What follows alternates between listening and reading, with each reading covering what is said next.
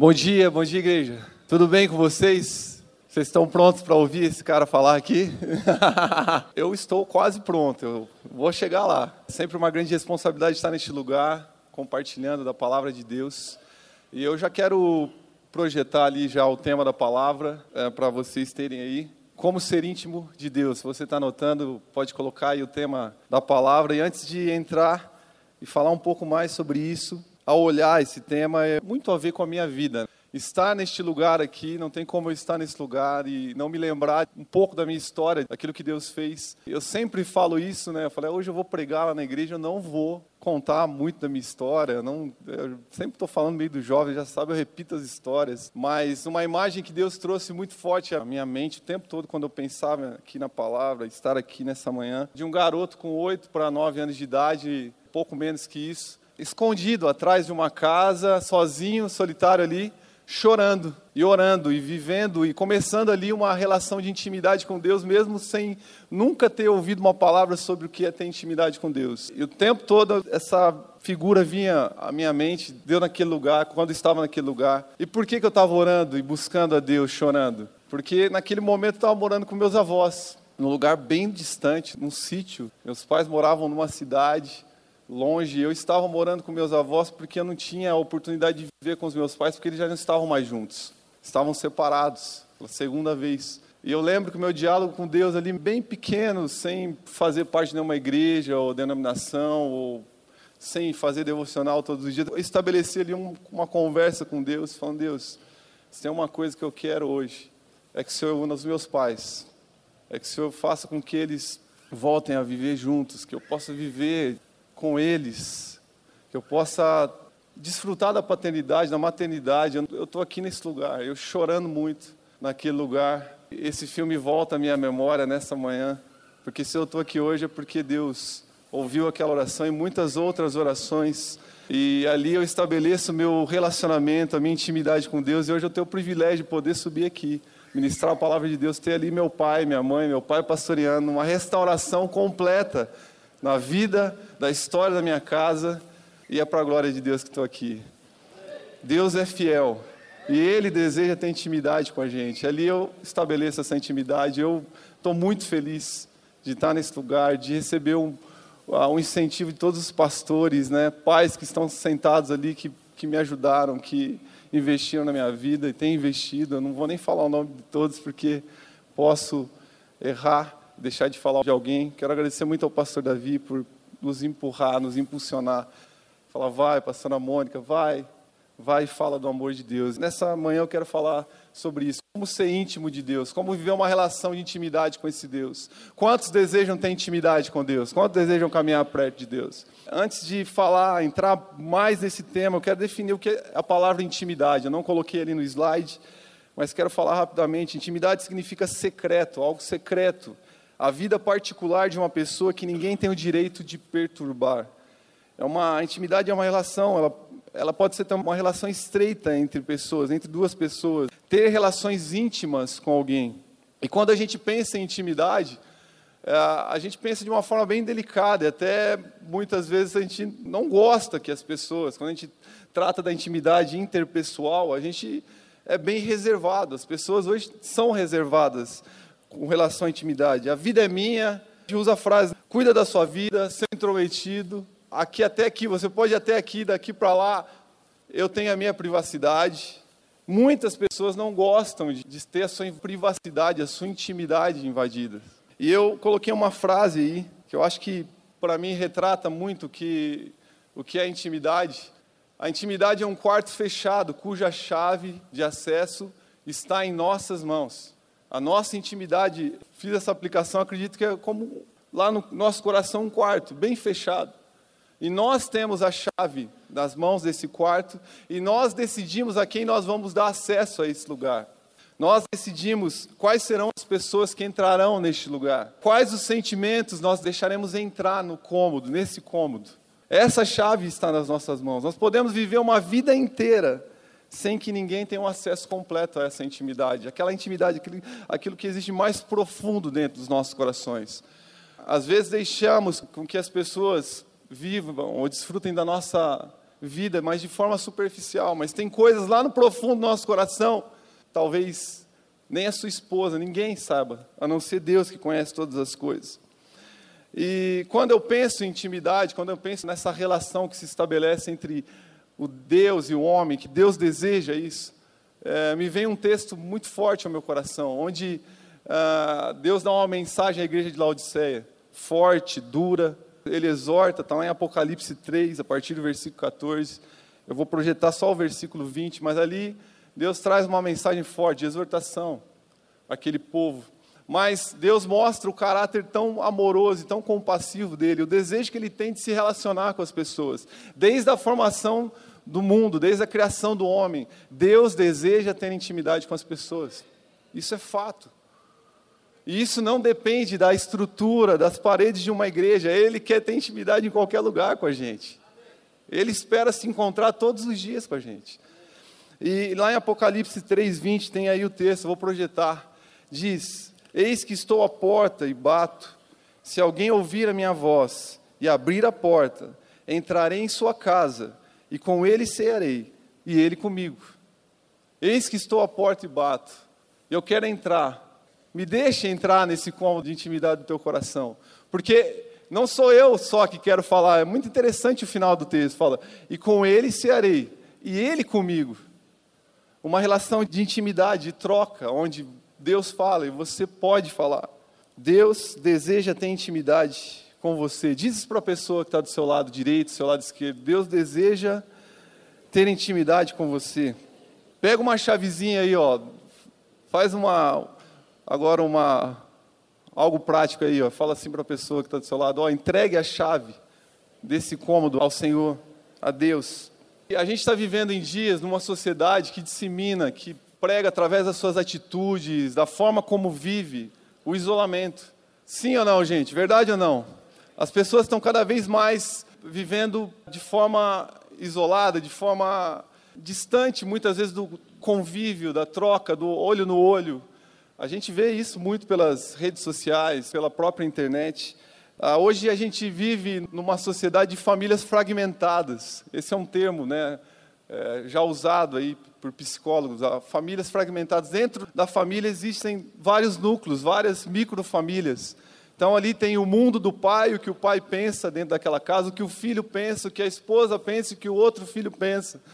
E eles não sabem o que um pensa sobre o outro, ou que um pensa sobre um determinado assunto. Existem ideologias dentro de uma mesma casa completamente distintas umas das outras. E as famílias hoje estabelecem diálogos muito superficiais. Aí, filho, como foi a escola? Ah, legal, pai. Ah, e aí a faculdade? Ah, tá bom lá. E os pais têm medo de perguntar para os filhos o, o que está acontecendo, e os filhos não têm desejo de compartilhar com os pais o que está acontecendo lá na, no ambiente onde eles vivem. Mas ao entrar no quarto, ao pegar o computador, ao pegar o celular, ali começam os diálogos às vezes mais profundos. Mas isso às vezes não acontece ao redor da mesa. Sexta-feira eu estava assistindo o jornal hoje e saiu dados do IBGE, uma pesquisa que foi feita em colégios do ensino fundamental, acho que até o médio, entre adolescentes até 17 anos, se eu não me engano. Eu vi os dados dessa pesquisa do IBGE Fiquei muito chocado com o que eles trouxeram lá. Trouxe apenas dois dados. Eles fizeram várias perguntas para os adolescentes das escolas públicas e privadas. Dentre uma das perguntas, eles chegaram à conclusão com as respostas de que 50% daqueles adolescentes que respondiam às perguntas sobre bebida alcoólica já tinham consumido álcool, já bebiam, já tinham tido, já experimentaram, alguns já até se embriagaram. E 25% quase dois quartos daqueles que foram entrevistados já tinham tido relacionamento sexual. Uh, achei muito forte, porque é isso que os filhos, os jovens têm feito hoje aí fora. E quando a gente não estabelece um relacionamento de intimidade, quando a gente não traz nossos filhos para este lugar, onde a gente pode conversar olho no olho, os nossos filhos estão buscando em outro lugar suprir as suas necessidades. A gente atende muitos jovens que, que falam que nunca falaram sobre sexualidade com seus pais que nunca falaram sobre projetos futuros, nunca falaram o que vão fazer daqui cinco anos com seus pais, nunca falaram quais são os projetos que eles têm para o casamento, para a vida com outra pessoa. Atendo casais que nunca falaram sobre seus sentimentos íntimos entre si. E essa atitude de fragmentação das famílias, de isolamento, tem afetado muito a nossa geração, tem afetado muitas pessoas hoje, no que diz respeito à intimidade com Deus. Inconscientemente ou conscientemente, a gente transfere essa forma, essa loucura como a gente se relaciona com as pessoas, para o nosso relacionamento com Deus. Nos isolamos, buscamos refúgios que não são a presença do Senhor. E aí me vem algumas perguntas: como viver perto de Deus, de Sua palavra? Como parar para ouvir seus conselhos, direcionamentos e deixar que a sua intimidade afete as nossas vidas? São perguntas importantes que se resumem para mim em uma só, que é a, a pergunta-chave hoje da mensagem: como ser íntimo de Deus? No mundo onde a intimidade é tão restrita, no mundo onde as pessoas não querem ter intimidade, onde as pessoas não querem expor os seus sentimentos mais profundos e mais dolorosos muitas vezes. E eu quero trazer aqui alguns passos bem práticos de como nós vivemos uma intimidade profunda com Deus. Pontos que Deus tem compartilhado ao meu coração que eu creio que podem abençoar a vida da igreja hoje. Amém? Primeiro é buscando a presença de Deus mais que tudo. Buscando presença de Deus mais que tudo. Quando eu quero me relacionar com alguém, eu preciso buscar me relacionar com alguém. Eu preciso correr atrás de me relacionar com alguém. Eu preciso me interessar para me relacionar com alguém. Eu me lembro quando eu comecei a gostar da, da Fernanda, da pastora Fernanda, eu a vi de longe, me chamou a atenção, falei, opa, a beleza me chama a atenção, o envolvimento me chama a atenção, eu quero ter um pouco mais de intimidade com essa moça. O que, que eu fiz? Eu fiz de tudo para procurar estar onde ela estava, mesmo que eu não conhecesse ninguém que estava perto dela. Muitas vezes fui bicão. Mas eu fazia de tudo para estar perto dela. Eu queria ter intimidade com ela, eu queria saber mais a respeito dela, eu queria conhecer, queria que ela me conhecesse. Quando nós queremos, se nós queremos buscar Deus, queremos ser próximos de Deus, nós precisamos buscar. E a palavra de Deus diz em Jeremias, um versículo que todos vocês aí conhecem, Jeremias 29, 13. Vocês me procurarão e me acharão quando me procurarem, diga bem forte, de? Quando me procurarem de? Isso significa que não existe nenhum compartimento, não existe nada no seu coração, deve estar separadinho. Eu vou procurar Deus, mas essa parte aqui não vai procurar, isso aqui eu não vou expor para Ele. Ele quer que todo o seu coração seja exposto à presença dele. Ele quer que todas as suas indignações, as suas alegrias, as suas dores, todos os seus medos mais profundos sejam expostos à presença dele, porque ele quer tocar e ser íntimo contigo. Amém? Você crê nisso? O que é mais importante para nós? Quais são as nossas prioridades? O que nós temos buscado? Nós temos corrido atrás do quê? Nós, de fato, buscamos as coisas que são importantes para nós. Eu tive um mês passado, não sei, julho, eu fiz uma viagem louca com o pastor Beto, outros amigos. Nós fomos lá para São Paulo, fazer um bate-volta para assistir São Paulo e Atlético Nacional. Nunca tinha ido no Morumbi. Eu fiz de tudo. Paguei, corri atrás. Fiz tudo porque eu amo meu time tricolor. Vou aproveitar esse espaço aqui, já que é falado muitas heresias aqui em cima. Eu quero falar agora do, do, do time. Agora que eu estou com o microfone. E ele vai fazer o final, eu sei que ele vai fazer um fechamento. Mas eu corri atrás, eu busquei, eu... nós fizemos um bate e volta. Você imagina a volta, irmão? O bate foi bom, mas a volta não foi tão boa. E eu achei que eu gostava do São Paulo. Eu achei que eu amava o São Paulo. Quando eu cheguei lá, eu vi que existem pessoas mais doidas do que a gente. Duas horas da tarde, cara na, lotado à frente do estádio. As pessoas já vendendo as coisas, correndo atrás de, de algo que eles amam. Uma loucura. Todo o coração deles está naquele negócio. Acabou o jogo, tivemos que esconder, teve briga entre a torcida. Torcida única. Eu falei, como está tendo briga? Eles estavam brigando porque os outros estavam indo embora antes de acabar o jogo. Como que vocês podem ir embora antes de acabar o jogo? Vamos, vamos incentivar. Está perdendo de 2 a 0, mas vamos incentivar. Uma loucura, um amor intenso, uma intimidade profunda com o time. A gente viu aí nesses dias as Olimpíadas. Eu gosto muito de esporte, sou professor de educação física. gosta de assistir tudo. E a gente viu o amor que esses caras entregam pelo esporte. Quem viu aquela imagem do cara saltando lá na mesa, aquele atleta de ginástica olímpica e caindo, é fratura quase que exposta, não sei se deu. Eles vão até o limite, o maior salto, a maior altura para que eu consiga conquistar uma medalha. Entrega o que existe de mais puro do seu coração, da sua vida, das suas energias para alcançarem uma medalha de ouro. O que de fato é importante para nós? A presença de Deus é importante para nós. Nós temos buscado ao Senhor com toda a força, com toda a nossa energia, com todo o nosso vigor. Nós acordamos desejando a presença de Deus. Nós dormimos desejando a presença de Deus. Nós trabalhamos buscando a presença de Deus. O nosso coração, o nosso ser está empenhado em buscar os sonhos, os projetos que Deus tem para nós. Isso é algo que queima o meu coração. Tem um dos textos que é um dos que eu mais gosto na palavra de Deus. Eu fiz questão de, de colocar ele aqui. Eu amo, Senhor, o lugar da tua habitação, onde a tua glória habita. Eu amo, Senhor, o lugar da tua habitação. Eu amo estar contigo. Eu amo estar na tua presença. Eu coloquei outro texto, Salmos 27, 4. Uma coisa pedi ao Senhor e é que procuro, fala assim comigo, é o que procuro. Que eu possa viver na casa do Senhor todos os dias da minha vida para contemplar a bondade do Senhor e buscar a sua orientação no templo.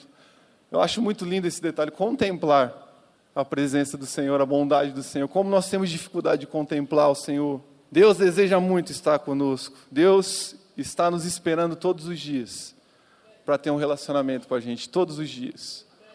E o que Ele espera é que nós o busquemos. Eu quero colocar uma citação que de um livro que eu li, eu trouxe algumas citações de dois materiais que eu li muito impactantes. Que o autor diz: Escute, meu amigo, Deus não se importa com a sua música, suas torres, seus prédios admiráveis, o carpete de sua igreja não impressiona. Ele é quem forrou os campos. Deus realmente não se preocupa com nada do que você possa fazer para Ele.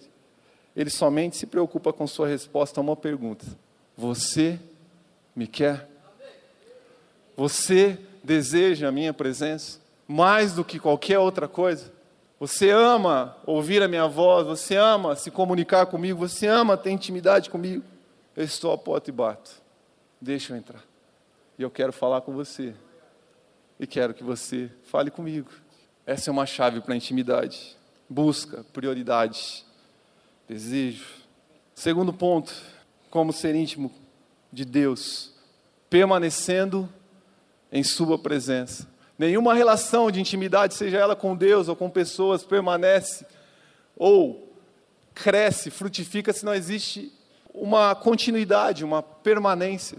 Você desenvolve um relacionamento à medida que você vai conhecendo a pessoa, caminhando com ela. Você vai guardando essa amizade, vai conservando essa amizade. E ela vai crescendo, vai ganhando força, vai ganhando expressão, vai se tornando mais legal, mais gostosa. Quantos estão casados aqui há 30 anos? E eu tenho certeza que vocês podem falar que a intimidade de vocês hoje é muito melhor do que há anos atrás. Quantas discussões lá no começo, quantos ajustes. Né? Quantos bate-papos acalorados? Quantas mesas redondas, né? E hoje você pode desfrutar de uma intimidade pura, genuína. O permanecer, ele é uma chave para que consigamos desenvolver um, uma intimidade forte e consistente com a presença de Deus. Eu vou colocar um texto aqui que você vai olhar, mas o que esse versículo tem a ver com permanecer? Não tem nada a ver. Até minha esposa falou: troca esse versículo aí, ó, coloca outro, você não tem nada a ver. Estou brincando. Mas eu vou explicar para vocês. Esse texto, Mateus 6, Jesus nos ensina a orar, como orar. Eu creio que quando ele traz esse texto, ele não traz de uma forma assim, ó, vai lá e faz isso. Ele, um dia da tua vida. Deus está nos ensinando, Jesus está ensinando a igreja a orar, ensinando o povo dele a orar, e ele nos dá uma chave daquilo que nós precisamos fazer permanentemente daquilo que nós devemos transformar numa rotina na nossa vida. E lá em Mateus 6,6 ele fala: Mas quando orar, vá para o seu quarto, feche a porta e ore ao seu pai que está em secreto. Então, o seu pai que vê no secreto o recompensará. Sabe, eu acho que esses são dias, não, tenho certeza, não acho, que que Jesus espera que a gente faça isso todos os dias. Que a gente permaneça nessa atitude todos os dias. Sabe, do teu filho falar, mamãe, onde está o papai? O que, que ele está fazendo? Ele está tendo comunhão com Deus. Ou dele, ou dos teus filhos olharem a porta do seu quarto fechada, ou você de joelho no chão e falar, oh, eu já sei o que ele está fazendo, está tendo comunhão com Deus.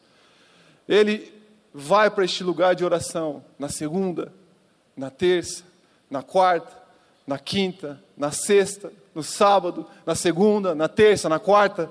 É uma rotina, é algo permanente. É isso que Jesus fez, é isso que Jesus nos ensinou a todos os dias buscarmos a presença dele de forma repetitiva, assim. E quando nós fechamos a porta do nosso quarto, quando a gente coloca o nosso joelho no chão, quando a gente vem aqui na sala de oração, a gente pode provar um bocado do céu na terra. A gente prova do impossível, do invisível, quando fechamos a porta do nosso quarto todos os dias. Talvez a mensagem subliminar desse texto aí, é uma interpretação minha, seja essa. Faça isso e você vai ver o céu na terra, você vai ver o céu na tua casa, nos teus negócios, no teu relacionamento com a tua esposa.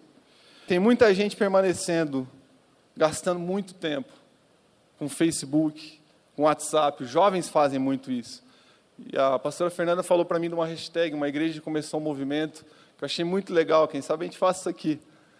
Sem devocional, sem rede social. Hashtag isso, né, Fer? Sem devocional. Eles começaram esse movimento com os jovens, sem devocional, sem rede social. E diz que muitos jovens reagiam, quando pegavam o celular e iam para a rede social, lembrava, eu não fiz devocional hoje, eu não li a palavra de Deus hoje, eu preciso buscar. Só para você ter uma ideia, eu trouxe aqui alguns dados de 2015, pouco atual, não é tão atual, mas a gente pode considerar eles. O jornal O Globo eu peguei. Os brasileiros são os líderes no tempo gasto nas redes sociais. A nossa média é 60% maior do que o resto do planeta. Logo atrás do Brasil vem a Filipinas, Tailândia, Colômbia, Peru. Quando o brasileiro ele para para acessar a internet, ele gasta em média 21 minutos. Toda vez que ele para.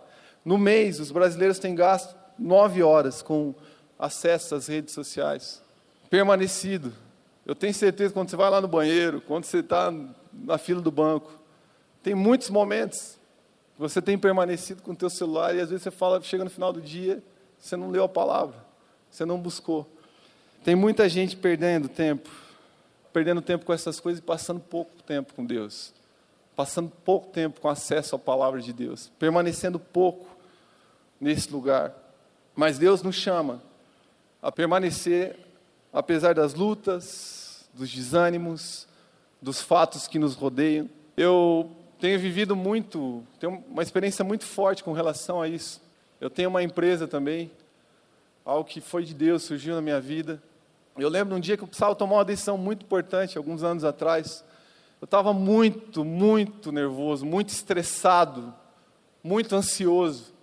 Estava lá, morava aqui na, no quarteirão de baixo, na rua Cuiabá, ali, tentando, ligando, tentando resolver aquele problema. Eu precisava resolver aquilo, era uma situação que podia comprometer todo o meu negócio.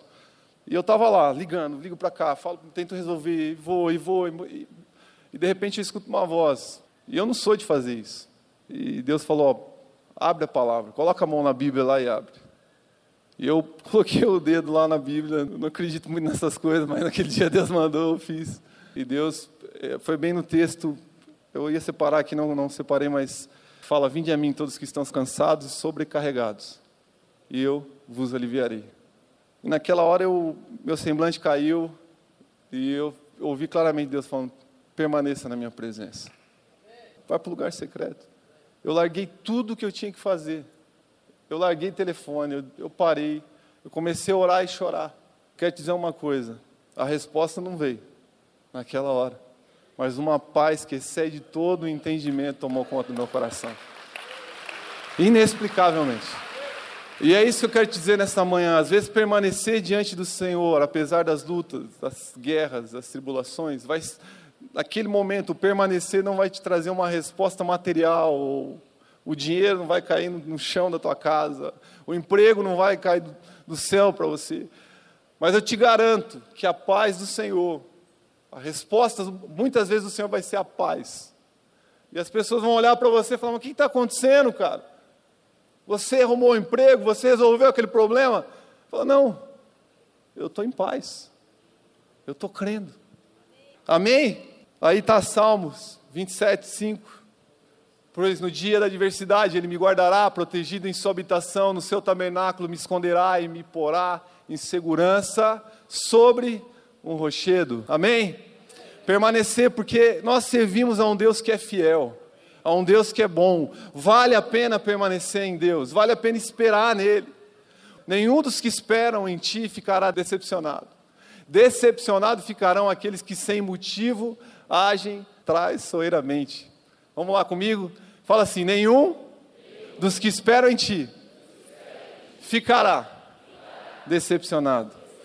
Então olha para a pessoa que está do seu lado e fala: fica animado, irmão. Você está esperando no Senhor, fica animado. Não fica desanimado, não.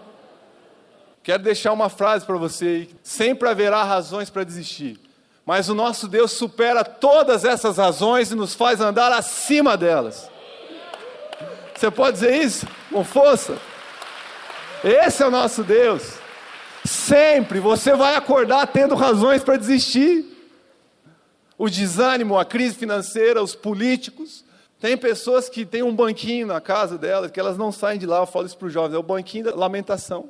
E ali elas sentam, choram, lambem as feridas delas, sabe?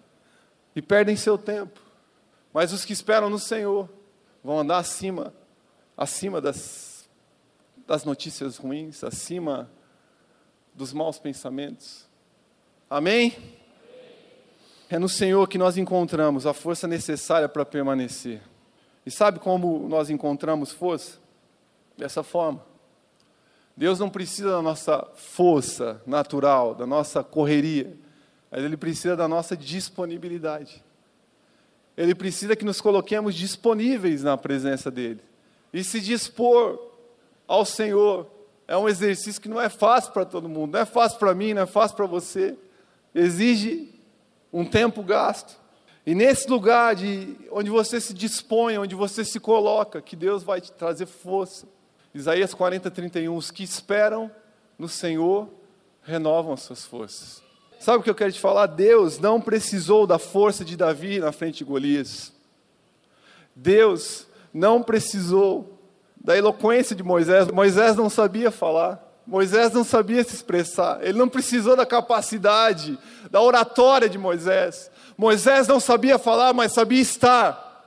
Pedro era um pescador, ignorante para sua época. Deus não precisou da força dele. Deus não precisa da minha força, da sua força, mas Ele precisa da nossa disposição em permanecermos, em nos colocarmos diante dEle com os nossos joelhos no chão e dizermos: Eis-nos aqui, Senhor. Existe aí algo semelhante na história desses três homens, de Davi, Moisés e Pedro. Eles tinham algo em comum. Eram homens que permaneceram, que permaneciam, que faziam da presença de Deus o seu porto seguro. A palavra permanecer é algo forte na vida desses caras. Deus te chama a esse lugar onde nada mais importa. Quando o mundo cai ao meu redor, teus braços me seguram. Quando o mundo cai ao meu redor, é a esperança para mim.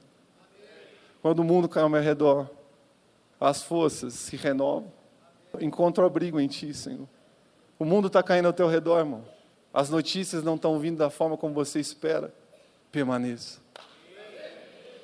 Vai ali para a sala de oração, coloca teu joelho no chão, ora ao Senhor, fala: Deus, o mundo está caindo ao meu redor, eu não sei mais o que fazer, Pai.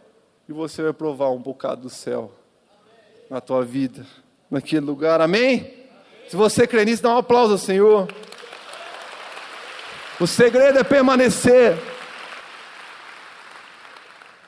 Precisamos buscar ter relacionamento com Deus, precisamos permanecer.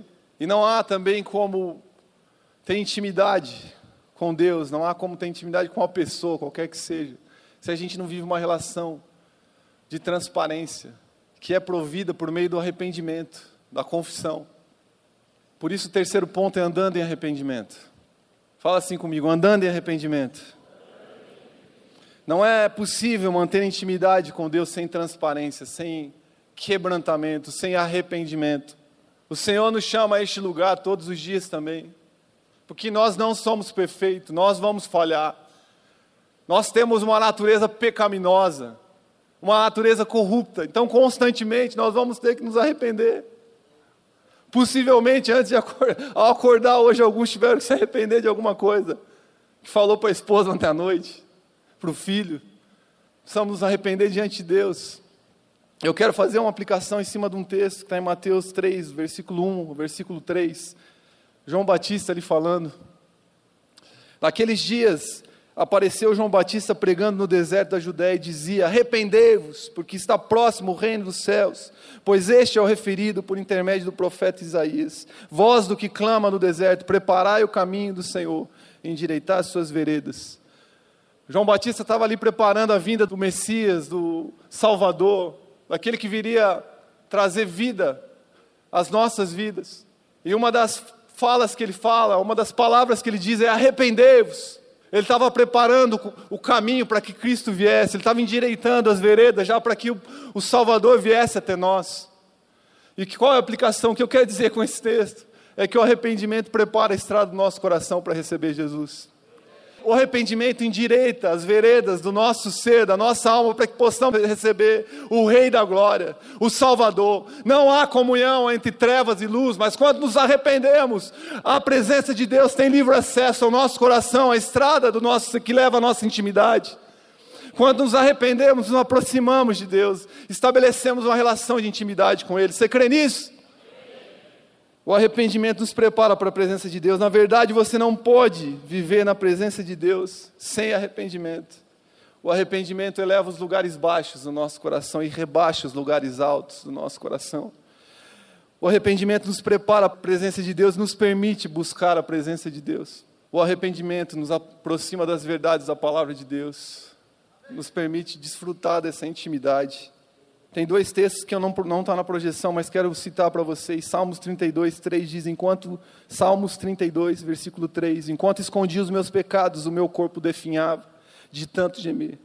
Textos conhecidos pela igreja. 1 João 9, se confessarmos os nossos pecados, os nossos pecados, ele é fiel e justo para perdoar os nossos pecados e para nos purificar de toda injustiça.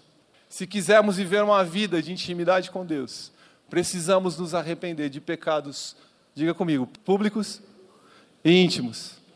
Pecados públicos e íntimos. Aí eu quero explicar cada um, esses dois tipos, essas definições que eu coloquei. Pecados públicos são aqueles pecados que todo mundo vê que você está cometendo. Tua esposa está te falando. Para de fazer assim, homem. Para de tratar os filhos assim. Para de mentir para as pessoas ao telefone. Pare de falar palavrão. Pare de ser grosseiro comigo. São pecados que os teus pais estão falando para você. Para de levar essa vida. Para de andar com esses amigos. Todo mundo está vendo o que você está fazendo. Você tem recebido vários conselhos. As pessoas estão te orientando. Existe uma multidão de conselheiros dizendo: você está indo para o lugar errado. São pecados que você torna público a todos, todo mundo está vendo o que você está fazendo e todo mundo está falando para você: para de andar por esse caminho. Tem muitas pessoas ignorando os bons conselhos, muitas pessoas agindo de forma tola. Alguns estão morrendo agarrados à sua tolice, porque não têm se arrependido dos seus pecados públicos.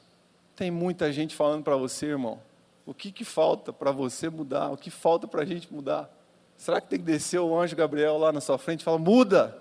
Será que as pedras vão ter que clamar? Será que a mula vai ter que falar?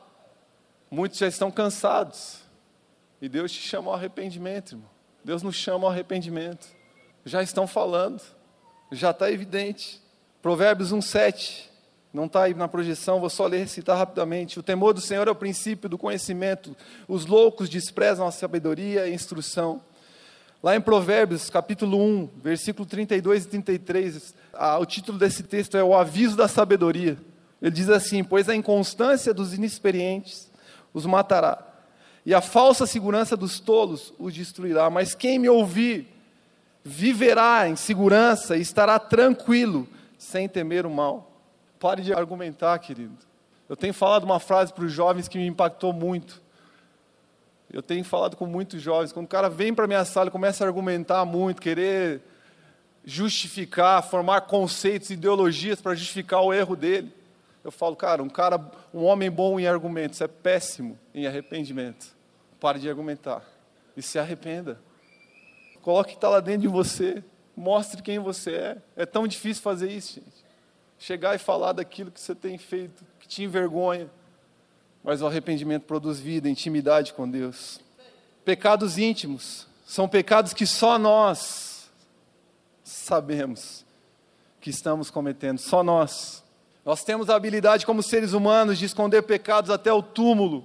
No entanto, só conseguiremos escondê-los dos homens e não de Deus porque Ele conhece todas as coisas, Ele conhece aquilo que está escondido no mais profundo do nosso coração, e Ele não é um Deus que nos condena, que nos acusa, está vendo, você está escondendo isso de mim, da igreja, você está escondendo isso da sua esposa. Não é assim que Deus faz com a gente, Deus deseja nos tocar com amor.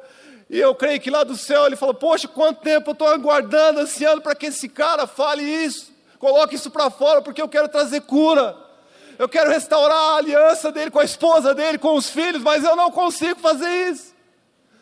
Porque ele tem prendido, tem trancado a porta da sua intimidade para mim. Esse pecado tem corroído o coração dele. Como eu amo essa pessoa, como eu amo esse jovem. Mas eu não consigo ir além, porque eu não combino com o pecado, eu não combino com a mentira. Eu sou a própria verdade, eu sou a luz.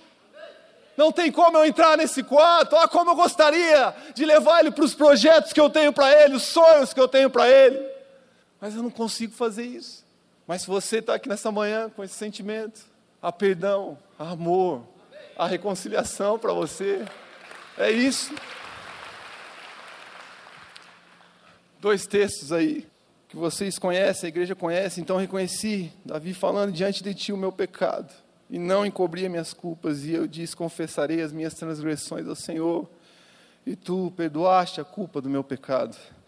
Arrependam-se, pois, e voltem-se para Deus, para que os seus pecados sejam cancelados, para que venham os tempos de descanso da parte do Senhor, e Ele mande o Cristo, o qual lhe foi designado. Deus quer trazer descanso ao teu coração, irmão. Deus quer trazer paz ao teu coração. Ao entregar a tua intimidade, os pecados mais íntimos do teu ser. Deus vem com o descanso. Ele não vem com condenação, com acusação, mas vem com amor. E tem uma, algo muito forte que eu li no livro. Por causa da morte de Jesus por nós, Deus não enumera os nossos pecados contra nós. Ele não fica contando quantos pecados nós temos. Ele não fica nos acusando, ele já nos perdoou. Lá na cruz do Calvário, ele já morreu pelos nossos pecados. Amém? Eu quero ir para o último ponto, para nós fecharmos. Como ser íntimo de Deus? Tendo fome, fome por Deus. A fome não permite que nos acomodemos. Quando amamos estar com alguém, quando desejamos, a gente tem fome, anseio para estar com aquela pessoa. A gente deseja. A fome causa um incômodo. Você já sentiu muita fome, você já encontrou pessoas com fome, você sabe do que eu estou falando. E esse tópico é para que façamos uma avaliação de como está a nossa fome por Deus, a nossa fome pela presença de Deus. Eu acho que esse é um ano muito oportuno para nós, como igreja, e que nós temos o privilégio de desfrutar e de exercitar a nossa busca por Deus e de nós despertarmos em nós essa fome. Tem tanta coisa aí fora com que nós temos nos alimentado, e a gente está tão cheio que a gente não sente mais fome de estar com Deus e de viver com Ele. Salmo 107, versículo 9, fala: Porque Ele sacia o sedento satisfaz plenamente o faminto. E Ele fez isso de forma prática. Esse salmo remete ao maná lá do deserto. Ele fez isso de forma prática, alimentou o povo lá, mas Ele tem alimento na Sua palavra. Jesus é o pão vivo que desceu do céu. O que tem matado a nossa fome? Não estamos tendo fome por Deus, por Sua palavra. O que tem nos alimentado? E tem uma história que eu já contei para os jovens, gostaria de contar para a igreja: a história dos três Eduardos, de Thomas Constant. Descreve a vida de Reinaldo III, um duque que viveu no 14 século, no que hoje é a Bélgica. Esse Reinaldo ele, ele travou uma guerra com seu irmão, uma emboscada com seu irmão mais novo, Eduardo. E esse irmão foi bem sucedido nessa batalha com ele. e colocou Reynold dentro de uma prisão, que não era bem uma prisão. Era um cômodo com janela, porta, só que não tinham porta, só tinha os vãos. E ele falou para o irmão dele: Você tem, está livre. Quando você quiser, você pode sair. Só que existia um problema. Reynold era muito gordo. E ele não conseguia passar por nenhum dos vãos. Então ele estava preso na prisão que ele mesmo, por, por conta dele mesmo.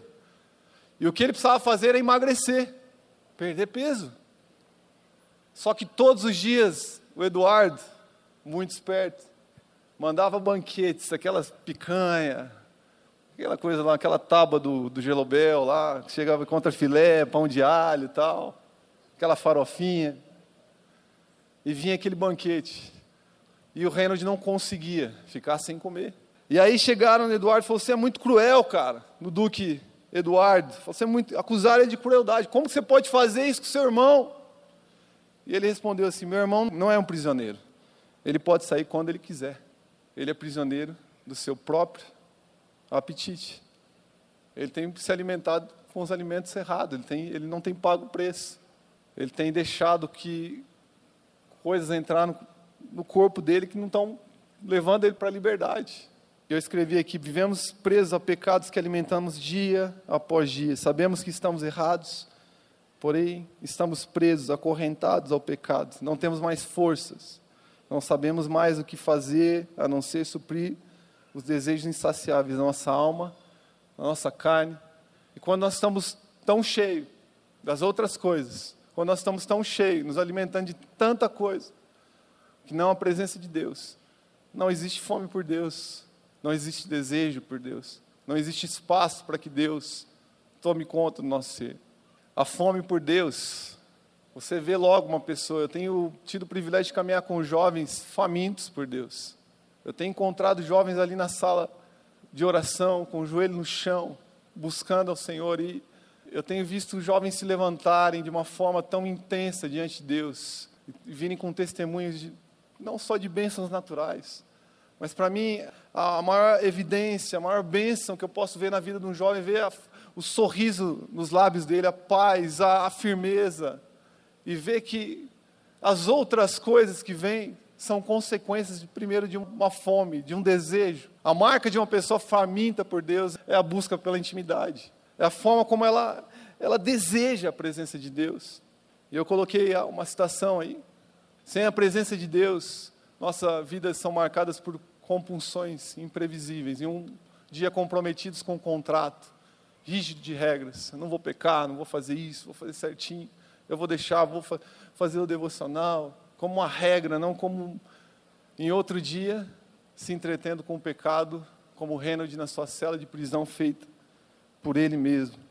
Salmos 16, 11. Farmeás vereda da vida, na tua presença, Senhor, a fartura de alegrias, a tua mão direita a delícias perpetuamente. Talvez o Senhor espera que nos esvaziemos de tudo que está aqui dentro, para que a fome por Ele comece a surgir dentro de nós. Eu tenho vivido algo impactante com a presença de Deus esse ano. Eu tenho que agradecer muito aos nossos pastores, ao pastor Davi, por essa visão tremenda que ele tem trazido para a igreja nesse ano. Porque de fato tem impactado a minha vida profundamente. Sempre para mim foi algo forte, ter intimidade com Deus, buscar Deus em todo o tempo. Eu estou no carro falando, eu estou chorando, eu estou andando, falando. Mas a gente sabe que a correria vem, vem nos enchendo, as tarefas, os filhos, tudo que tem ao nosso redor. E quando a gente vê, algumas coisas começam a escorregar pela nossa mão, no nosso dia. Eu sei que eu tenho hoje o privilégio de estar aqui, tempo integral na igreja, tenho mais tempo. Mas eu quero falar para você que eh, eu tenho tomado a decisão de largar tudo que eu tenho para fazer para permanecer muito mais na presença de Deus. Hoje eu tenho ainda negócio à parte, trabalho, cuido, tenho preocupações, mas o Senhor tem me levado dia a dia a largar tudo e a ficar ali. Eu desligo meu celular, deixo no meu escritório. Que eu, antes eu levava na sala de oração, vou para a sala de oração, às vezes vibrava o celular e eu corri o risco de olhar e Deus falou: Não quero, eu preciso de você totalmente aqui. Eu quero te falar uma coisa: eu estou ficando muito tempo, eu estou ali buscando, e, meu dia não, não, não, se tornou infrutífero, ele está frutificando muito mais.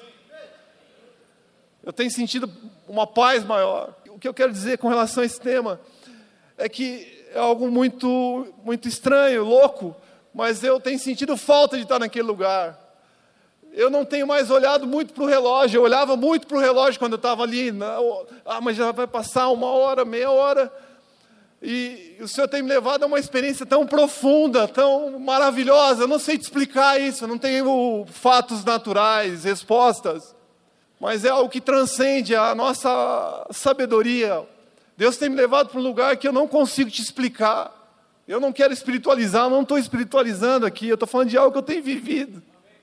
Deus tem colocado uma fome tão forte no meu coração pela presença dEle, como nunca antes eu pude experimentar. Simplesmente porque eu tenho permanecido naquele lugar ali. Glória a Deus. E Deus tem me dado um banquete. Deus tem um banquete para nós na presença dEle. Salmo 23, 5. Prepara uma mesa diante dos meus inimigos.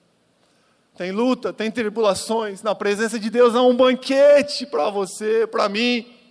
Os inimigos vão se levantar e se levantam, mas há um banquete diante do Senhor para nós, feito para nós. Tem fome aí? Tem desejo?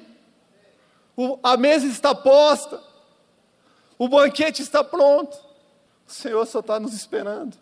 É isso que eu tenho experimentado de uma forma tão profunda. Deus quer que vivamos uma experiência profunda com a Sua presença. E é somente dessa forma que nada poderá roubar ou enfraquecer a nossa fé. É dessa forma que nos tornaremos pessoas fortes que vivem a presença de Deus e não somente ouvem sobre a presença de Deus.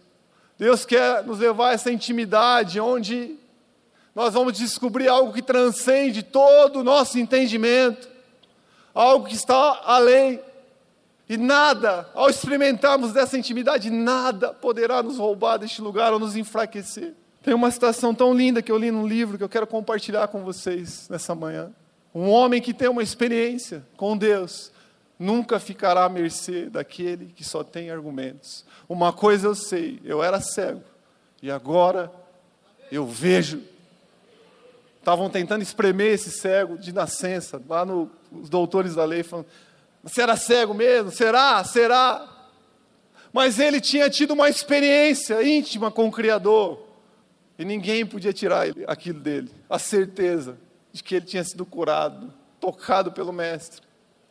Nesse lugar de intimidade, o Senhor vai te levar a ter experiência, como tem me levado, tem levado a vida dos pastores, de outras pessoas aqui, eu creio, a ter experiências que vão fortalecer a tua fé de uma forma muito intensa desejando a Sua presença mais que tudo, permanecendo em Sua presença, andando em arrependimento e tendo fome. Eu queria pedir para a pastora Fernanda trazer, eu queria fazer uma aplicação aqui, bem prática, antes de orarmos.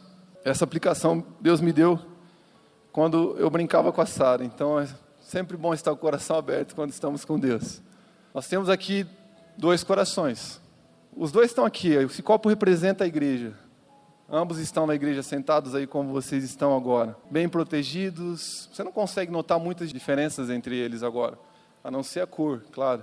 Mas olhando assim, eles têm o mesmo formato, a mesma estrutura.